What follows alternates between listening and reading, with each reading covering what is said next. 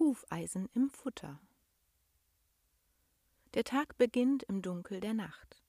Amadeus steht aus seinem kleinen, warmen Bettchen auf, streckt und reckt sich stöhnend und blickt sich um. Es soll nur noch wenige Tage bis Weihnachten sein, bis die Geschenke zu allen Kindern gebracht werden sollen und der heilige Abend endlich angebrochen ist. Der Gedanke an die ganzen glücklichen Kinder macht ihn an diesem Morgen nur noch motivierter. Voller Elan geht er zu seinem Schrank und zieht sich seine Montur an. Es soll heute ein grün-roter Mantel sein, der ihn schön warm halten kann. Dazu eine dicke, dunkelgrüne Hose und die mit Fell ausgekleideten Winterstiefel. Er geht, nachdem er sich umgezogen hat, eilig aus dem Schlafraum, den er sich mit seinem Bruder teilt, und geht in die große Versammlungshalle. Er ist zu früh, das ist ihm auch bewusst, aber er hatte auch nicht vor, auf die anderen zu warten.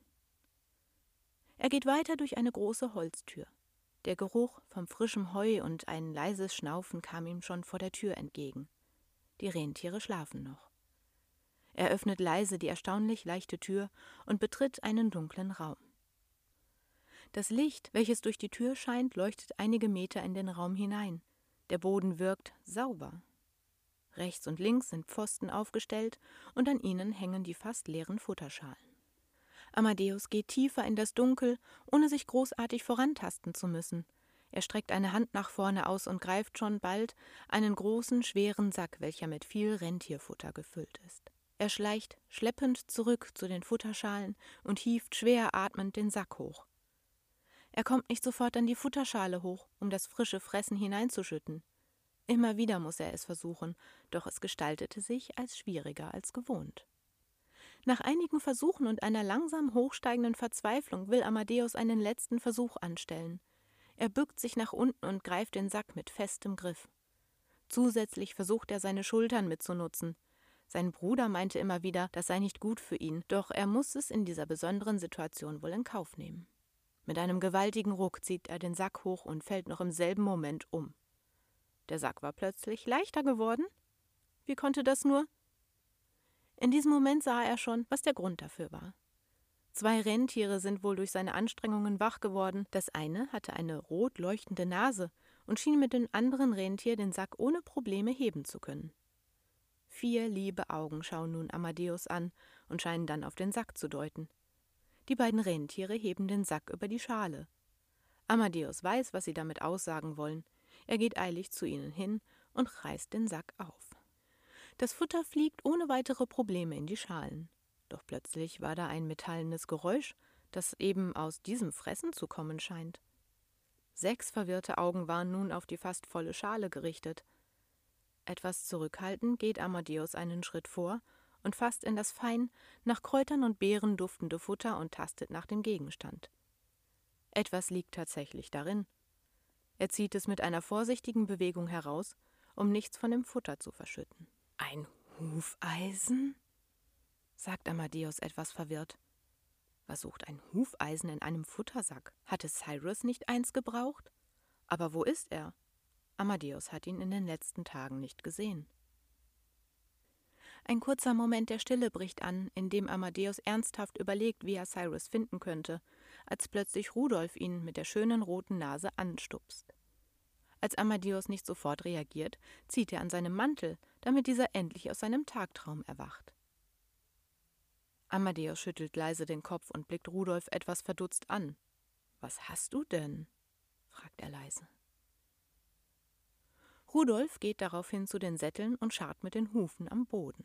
Amadeus kommt langsam zu ihm dazu. Du willst doch nicht. Willst du mir zeigen, wo Cyrus ist? fragt er leise und vorsichtig. Rudolf nickt darauf nur und scharrt erneut mit dem Huf über den Boden. Hoffentlich gibt es keinen Ärger, sagt daraufhin Amadeus noch kurz, bevor er nach dem recht leichten Rentiersattel greift und ihn vorsichtig an Rudolf festmacht. Zwei Gurte befestigt er dabei um den Bauch, einen vor den vorderen Beinen. Bist du dir wirklich sicher, Rudolf? Was, wenn etwas passiert? Fragt Amadeus vorsichtshalber nochmal. Ihm ist die Idee mehr als nur unangenehm, was, wenn er Ärger bekommen sollte, einfach mit Rudolf davon gegangen zu sein, so knapp vor Weihnachten? Rudolf hingegen nickt daraufhin nur und stupst ihn beruhigend mit seiner leicht feuchten Nase an. Sein Blick sagt beinahe schon, dass er es machen muss. Amadeus blickt ihm für einen Moment in die Augen, danach nickt er stumm und greift nach dem Sattel. Wir müssen dann aber wirklich schnell wieder zurück sein, nicht, dass das jemand mitbekommt, sagt Amadeus leise. Er zieht sich im folgenden Moment auf Rudolfs Rücken und hält sich gut an ihm fest. Rudolf schnauft kurz und beginnt dann aus dem Stall hinauszulaufen. Auf leisen Hufen geht er dann durch den Vorraum hinaus, nach draußen in die Kühle des Nordpols. Dort angekommen beginnt er zu rennen, schneller und schneller, bis er sich plötzlich vom Boden abstößt. Seine Nase beginnt rot zu leuchten, und der Abstand zwischen Boden und den beiden nimmt immer weiter zu. Amadeus klammert sich, nachdem sie den Boden verlassen hatten, an das besondere Rentier, etwas aus Angst vor der ungewohnten Höhe, aber auch aus Sorge, dass etwas passieren könnte. Höher und höher steigen sie hinauf, bis sie schon bald die Wolkendecke durchbrochen haben. Der Sternenhimmel hier oben ist atemberaubend. Der Mond strahlt noch knapp über dem Horizont, auf dem Weg mit der Nacht zu weichen, das Tag werden kann. Einige Sterne sind auch noch zu sehen. Gegenüber vom Mond kann man schon die erste Morgenröte erkennen. Ja, es dürfte bald Tag werden. Ein Gefühl der Freiheit durchzieht Amadeus nach dieser wunderschönen Aussicht. Die Sorge und das Gefühl, etwas könnte schiefgehen, verflüchtigt sich komplett. Die absolute Freiheit über den Wolken. Die Vorweihnachtszeit kann so schön sein.